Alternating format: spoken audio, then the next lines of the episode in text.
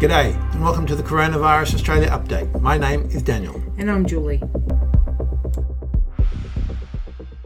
On Wednesday, 29th of April 2020, the growth of COVID 19 cases around Australia continued to slow. Now for the number of cases around the nation.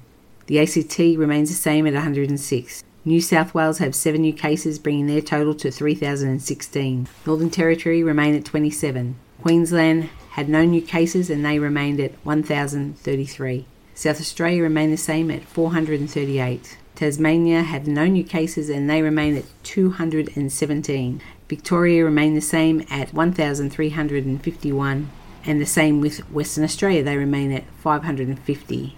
That brings Australia's total to 6,738 cases. Today's growth rate is the best ever for Australia it stands at 0.1%. That is the best so far. Australians are doing an awesome job to keep this virus under control. Keep up the good work.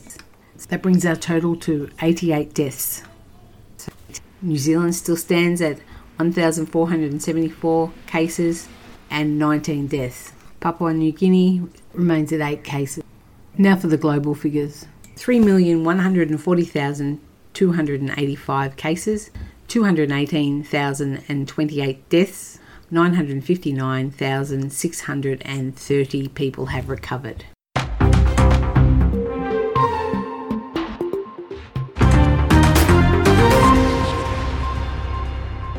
To keep up to date with the latest information on the coronavirus in Australia, be sure to subscribe to Coronavirus Australia Update.